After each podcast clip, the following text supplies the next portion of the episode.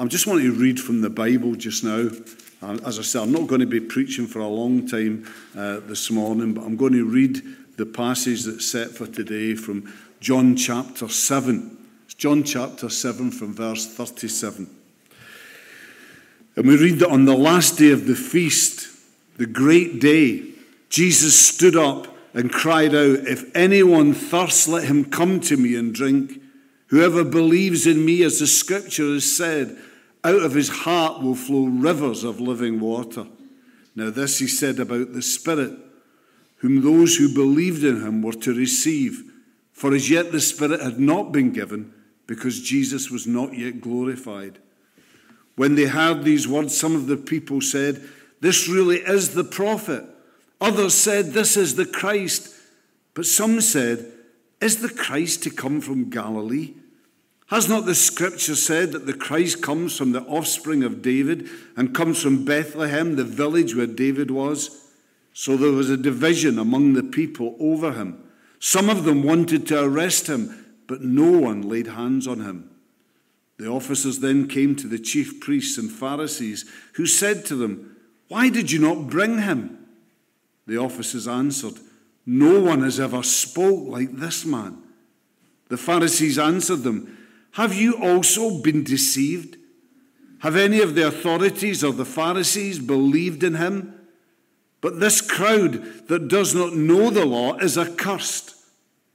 Nicodemus, who had gone to, who had gone to him before and who was one of them, said to them, Does our law judge a man without first giving him a hearing and learning what he does?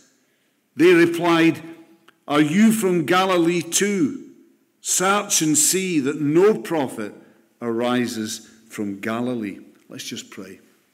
Father, we just thank you for your word given to us, and we pray that you'll help us to get to the, the heart of what this word is saying. And Lord, you'll help us to apply this word to our lives.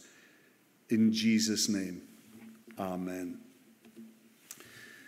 Now, just to say again, over the last six months, uh, eight months, sorry, while I've been serving at the Haven in Stirling, I've had so many opportunities to share the life transforming message of Jesus Christ. Fantastic opportunities of God's love made flesh in Christ. For instance, on a Tuesday afternoon, I, I lead a Bible study with some folks who are very early in their Christian walk. And on a Tuesday night, I'm part of a meeting called Celebrate Recovery. And every person there, like Anne Marie, has a story to tell.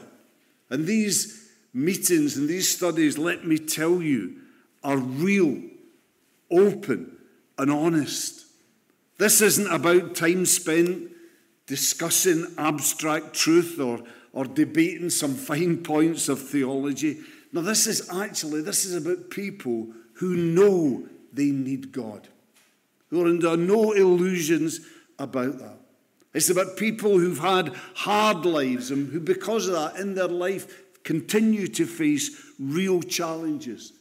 People who are hungry for God and who are so refreshing and, and then acceptive and supporting of one another. It's about people who are searching for the real core of what the Christian life is all about. And who, well, guess what? Who are finding out that it works, that it is life transforming, and their lives are being transformed bit by bit, day by day.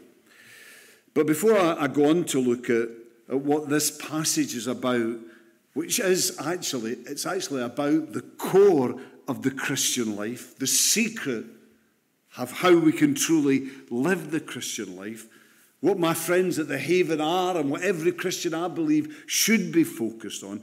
Let me, before I get to that core, let me just spend a few minutes on the setting, the setting of this passage, which I think you need to know to really understand what's actually being said here by Jesus.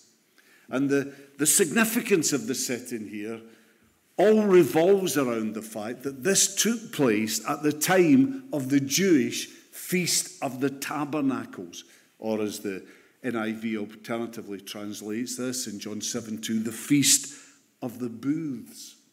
Now, this is a feast that, that took place around six months after the feast of the Passover.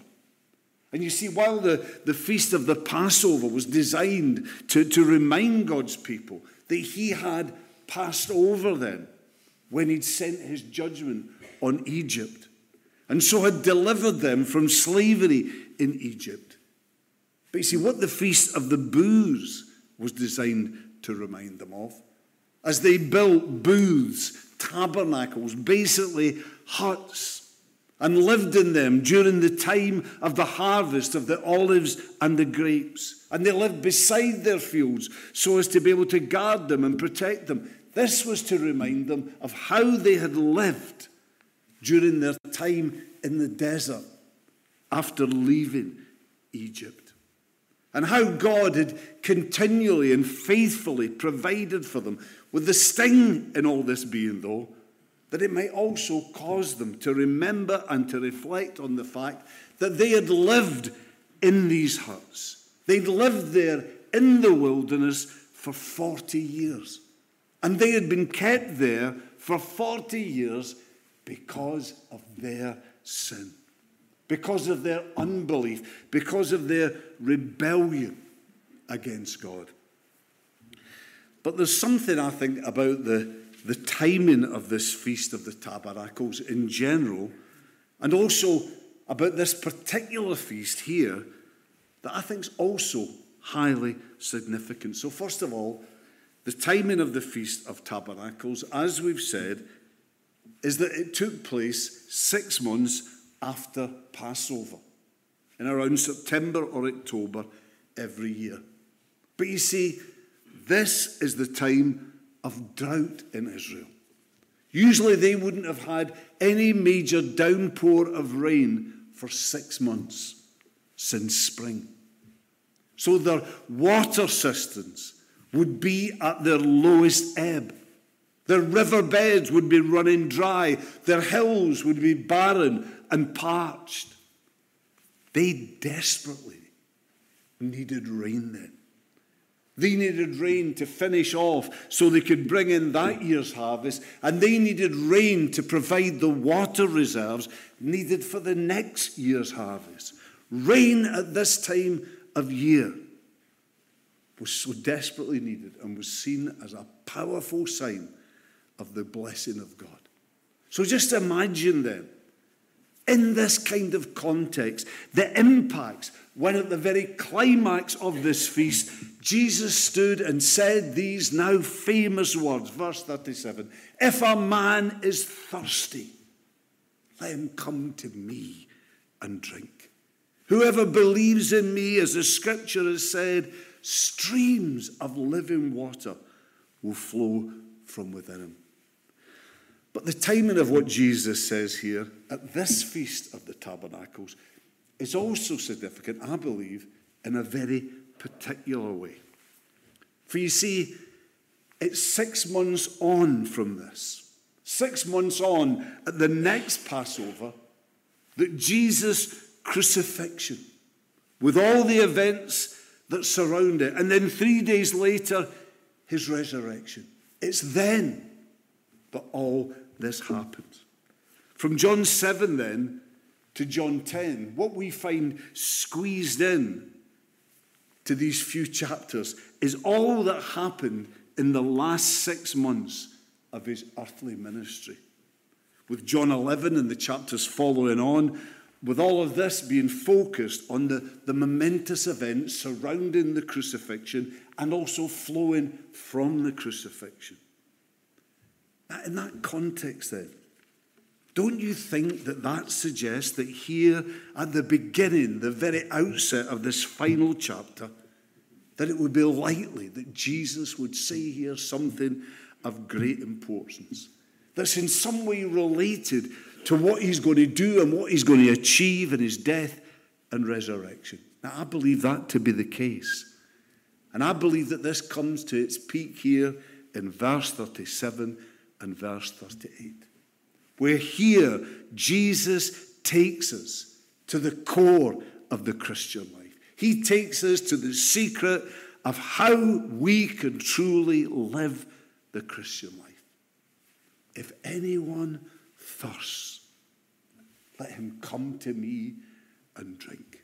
Whoever believes in me, as the scripture has said, out of his heart will flow rivers of living water. Now, this he said about the Spirit, whom those who believed in him were to receive. For as yet the Spirit had not been given because Jesus had, was not yet glorified. Now You see, the Jews who first listened to Jesus as he said these words would know something, would know at least in part what Jesus was getting at as he said this. you see, as Jews, they had a, a basic understanding that God does work in his world by his Spirit. Usually for them, in their thinking, only through special people in particular circumstances, but they would have this understanding. And their understanding and practice of the, the Feast of Tabernacles did add something here. Because you see, at this basic, basically harvest festival, that's what it was at the end of the, the drought season, when, as we've said, the supply of water was at its lowest, the land was parched, people were desperate.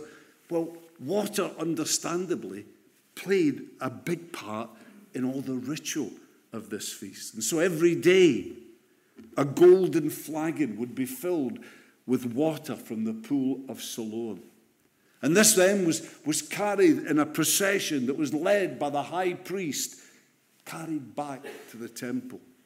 Then this water was mixed with wine and, and it was poured into silver bowls, which were then poured out in the temple as an offering to the Lord.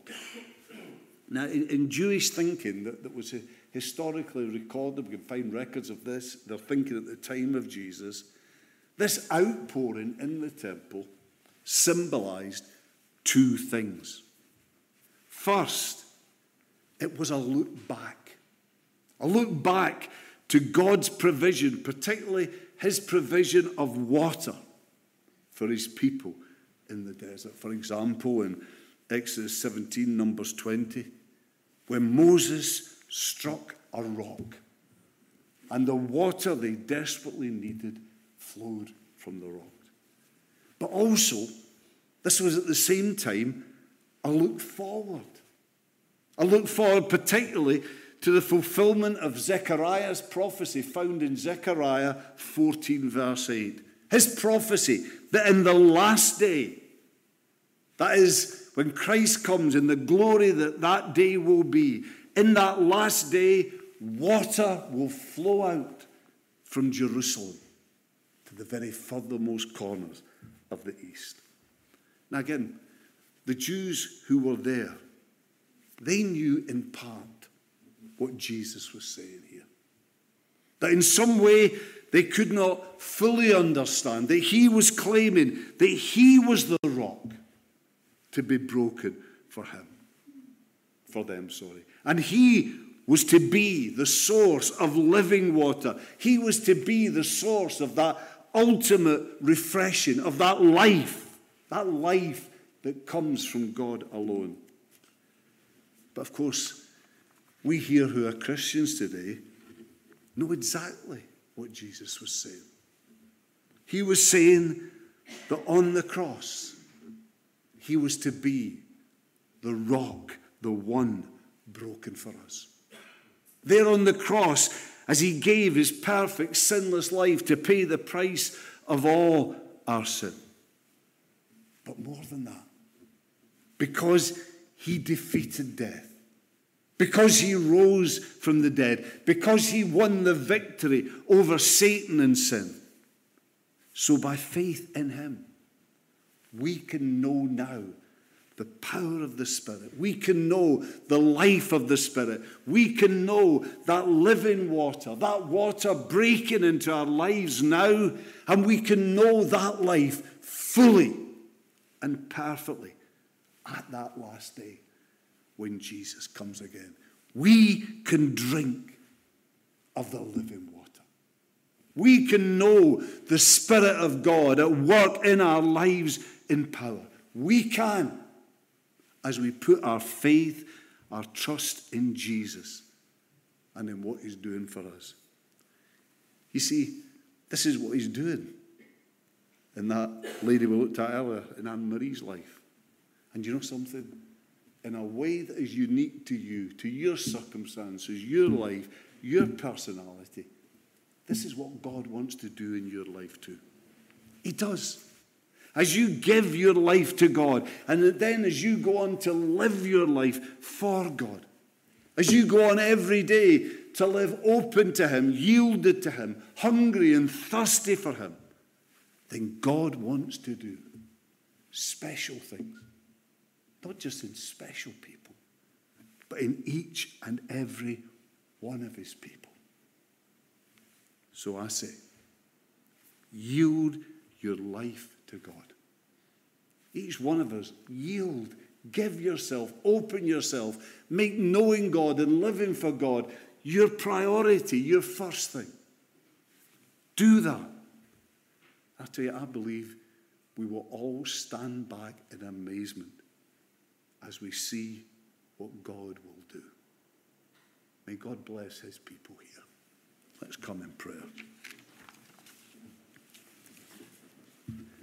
Heavenly Father, we want to thank you for our Saviour Jesus, the rock who was broken for us, the one who will return on that last day. We want to thank you that He is the source of living water. That in Him we come to know life in the Spirit, that life that is full, that life that transforms. Oh, Father, help us to truly yield ourselves, to hold nothing back, to give ourselves to you that we might know you in your fullness, in your life transforming power. This we pray in Jesus' name. Amen.